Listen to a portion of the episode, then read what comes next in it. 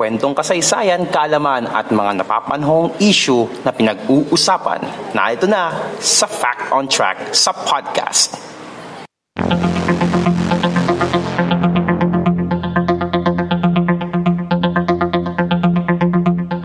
Fact on Track sa podcast.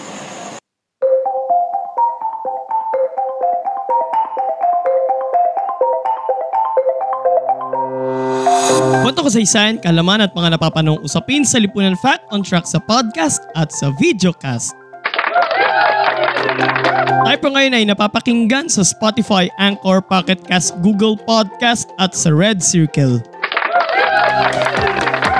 At lagi rin po nating ina-upload ang video na ito tuwing Webes sa YouTube at sa Facebook. So kung kayo po ay nanonood sa ating YouTube channel na Podcast Demands, don't forget to subscribe and click the notification bell button para masundan nyo po yung mga susunod na episodes ng Fact on Track sa podcast.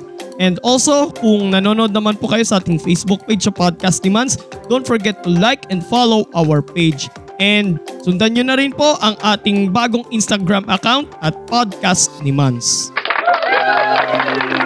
So kung maalala ninyo last year mga kapodcast, meron tayong binuong series para sa National Heroes Day. Ito ay ang Bayani hashtag This is Our House. Sa seryeng ito mga kapodcast, last year, tatlong episodes ang ating nirelease. Ito ay pinag-usapan natin ang mga regional heroes from Luzon, Visayas, and Mindanao. At ngayon, muli nating bubuhayin itong serye na ito, itong Bayani series natin. But this time around, pag-iisahin natin sila ngayong taon na ito. Okay? One from Luzon, one from Visayas, and one from Mindanao. Kaya naman, itong episode na ito mga kapodcast, or it's privilege nyo na to mga kapodcast na malaman ko anong episode natin ngayon. Ang pamagat ng episode natin ngayon ay ganun pa rin. Bayani 2021. Sorry na malat tayo. Pasensya na medyo basag yung boses ko. Ang ulit ang pamagat ng ating episode ngayon ay Bayani 2021. Hashtag This is our house. So, sino-sino nga ba ang mga regional heroes na ating pag-uusapan ngayon? Let's find out.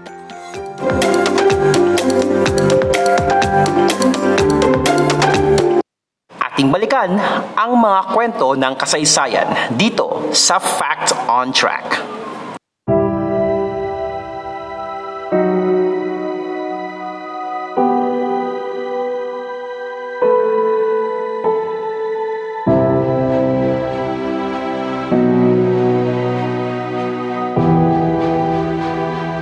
Una nating pag-uusapan ang Makata at revolusyonistang si Francisco Macabulos, ang ating regional hero from Luzon.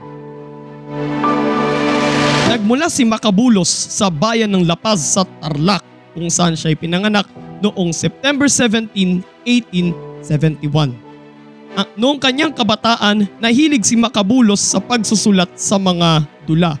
Sa katunayan, ang kanyang mga akda sa wikang kapampangan ay isinadula sa Tarlac, isinasadula doon sa Tarlac, habang ang kanyang mga akda sa Tagalog naman ay isinasadula naman sa Nueva Ecija.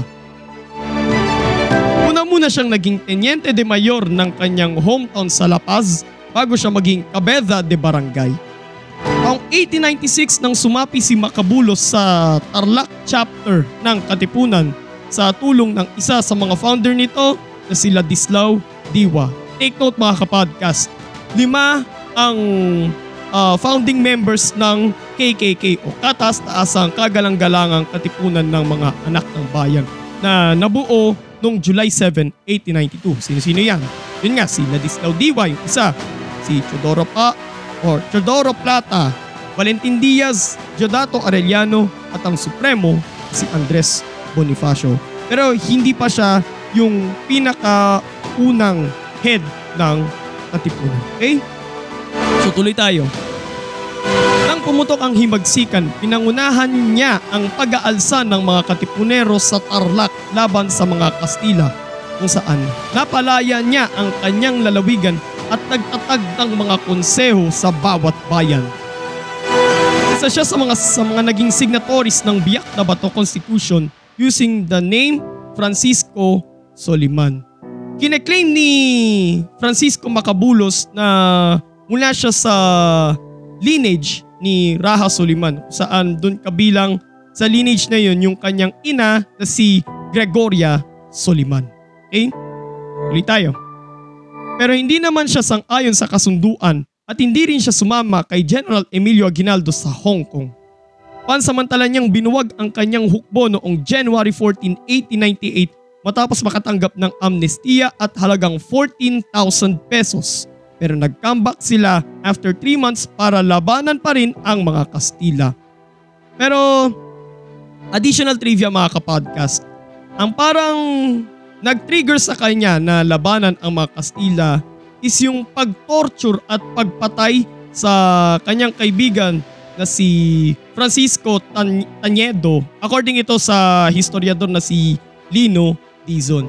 Tinorture at pinatay si Francisco Tañedo dahil ayaw niyang sabihin sa mga Kastila yung mga nalalaman niya tungkol sa katipunan.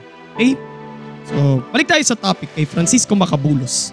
Sa isang kumbensyon ng mga pinuno ng revolusyon sa gitnang Luzon noong April 17, 1898, dito nila itinatag ang Macabulos Constitution na bubuo rin sa sariling pamahalaan ni Macabulos. Ngunit agad ding binuwag ni Macabulos ang kanyang pamahalaan matapos itatag ni Aguinaldo ang unang republika ng Pilipinas. Isa rin si Macabulos sa mga signatories ng Malolos Constitution. Itinalaga rin si Macabulos bilang isa sa labing dalawang brigadier generals ni Aguinaldo. Pinamunuan naman ni Macabulos ang pakikipaglaban sa mga Amerikano sa Tarlac, Pampanga at Pangasinan. Sumuko ng mapayapa si Macabulos sa mga Amerikano noong June 15, 1900. Itinalaga naman siyang alkalde ng kanyang bayan ng La Paz pero matapos ito ay naging isa na lamang siyang magsasaka. Sa edad na 50, namatay si Macabulos noong April 30, 1922 sanhi ng pneumonia.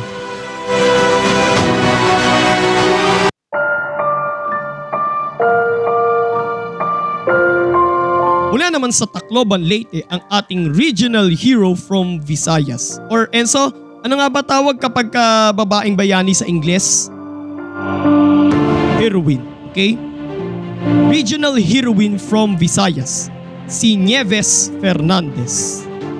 Isang guro sa isang paaralan sa Tacloban si Miss Fernandez kung tawagin ng kanyang mga estudyante. Pero nang magsimulang manakop ang mga Hapon noong World War II, kanyang prinotektahan ang kanyang mga estudyante mula sa tangkang paghuli, pang-aabuso at pagpatay ng mga Hapon. Mula sa pagtuturo ng mga aralin sa paaralan ay nagturo naman si Miss Fernandez na magiging si Kapitan Fernandez sa mga gerilya ng pakikipaglaban gamit ang bolo at baril na gawa sa mga gas pipes at pinalamanan ng pulbura at mga pako. Damage level 9999. Lagyan mo ba naman ng pako yung ano eh, yung mga pulbura? Talagang patay yung kalaban dun. Tinuruan rin niya ang mga gerilya ng paggawa ng mga pampasabog katulad ng granada.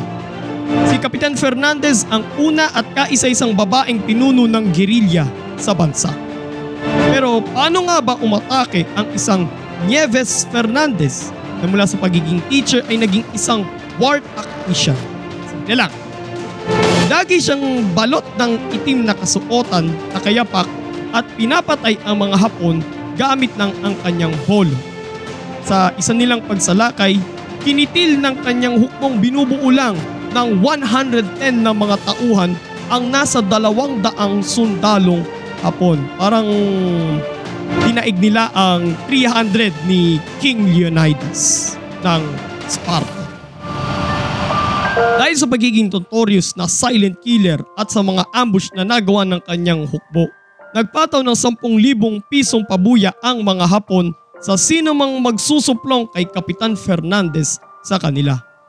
Pero walang nangahas na isuplong siya at never rin siyang nahuli ng mga Hapon. Sa, sa mahigit dalawang taong pakikipaglaban ni Kapitan Fernandez, tanging tama lang ng bala sa kanyang braso ang kanyang natamo. dito daw banda. Sabi raw sa right forearm. So dito daw banda. So tuloy tayo.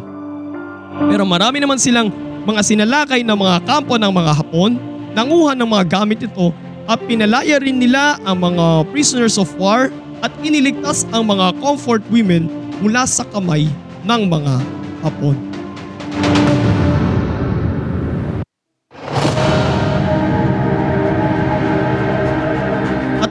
Bayaning pag-uusapan natin ay si Panglima Imam Hasan, ang pinuno ng distrito ng Luok sa Sulu at ang ating he- regional hero from Mindanao.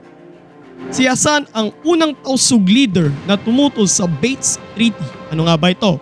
Isang kasunduan sa pagitan ng Estados Unidos at ng Sultanato ng Sulu na kung saan ay kikilalanin ng Amerika ang kapangyarihan ng Sultanato kapalit ng panunumpa ng kanilang katapatan sa bandilan ng Amerika at ookupahin ang kanilang rehiyon. Ayon sa kanya kay Panglima Imam Hasan, mapanganib sa pananampalatayang Islam at sa lipunang Moro ang pakikipagkasundo sa mga mananakop na katulad ng mga Amerikano. November 1903, sinalakay ng grupo ni Hasan ang mga kampo ng mga Amerikano sa Hulo.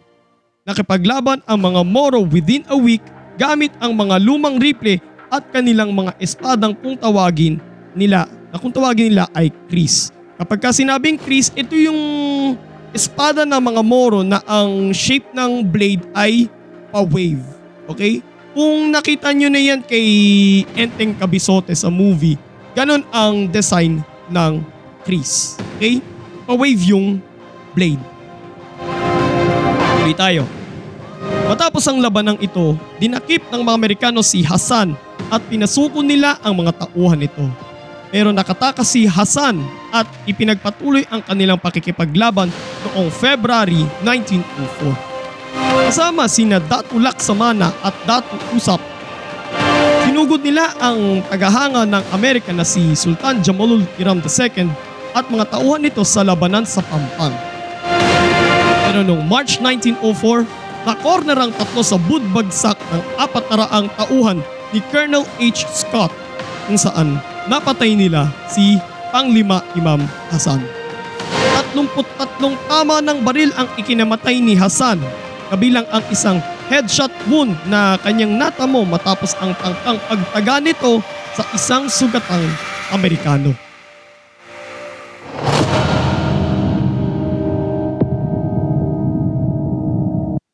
Fact on Track sa podcast.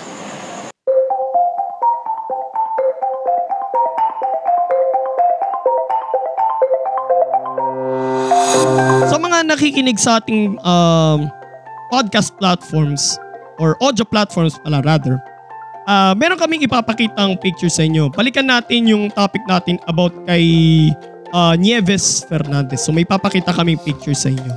Ayan. So nakikita natin sa picture na ito si Nieves Fernandez na may hawak na bolo tapos nakatutok ito sa leeg ng sundalo. Pero hindi niya ito akbang parang ah, tatagain sa leeg o parang pupugutan niya. Okay? Parang itinuturo niya doon sa sundalo na doon sa parting yun ng leeg ng kalaban niya tina-target ng kanyang polo. So parang tinuturo niya na doon palagi ang kanyang target. Kasi parang, ano bang science doon Enzo?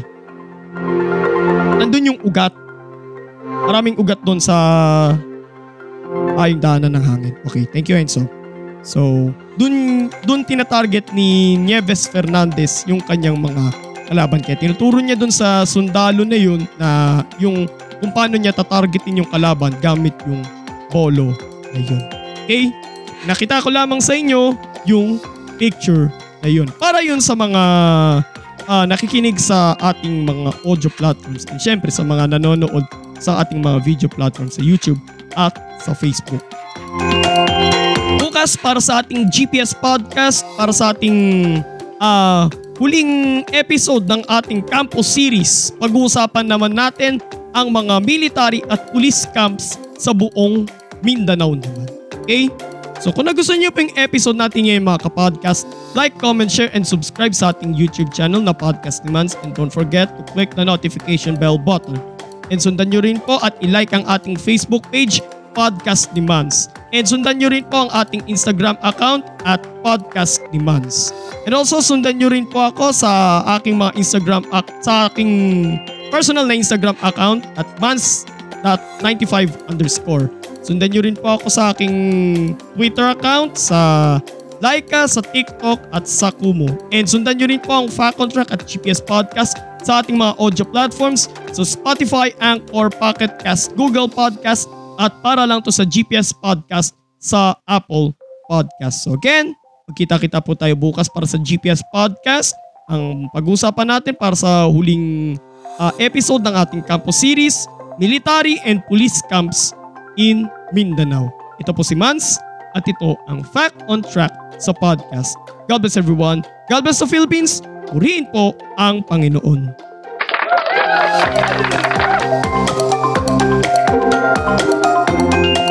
Fact on Track sa podcast.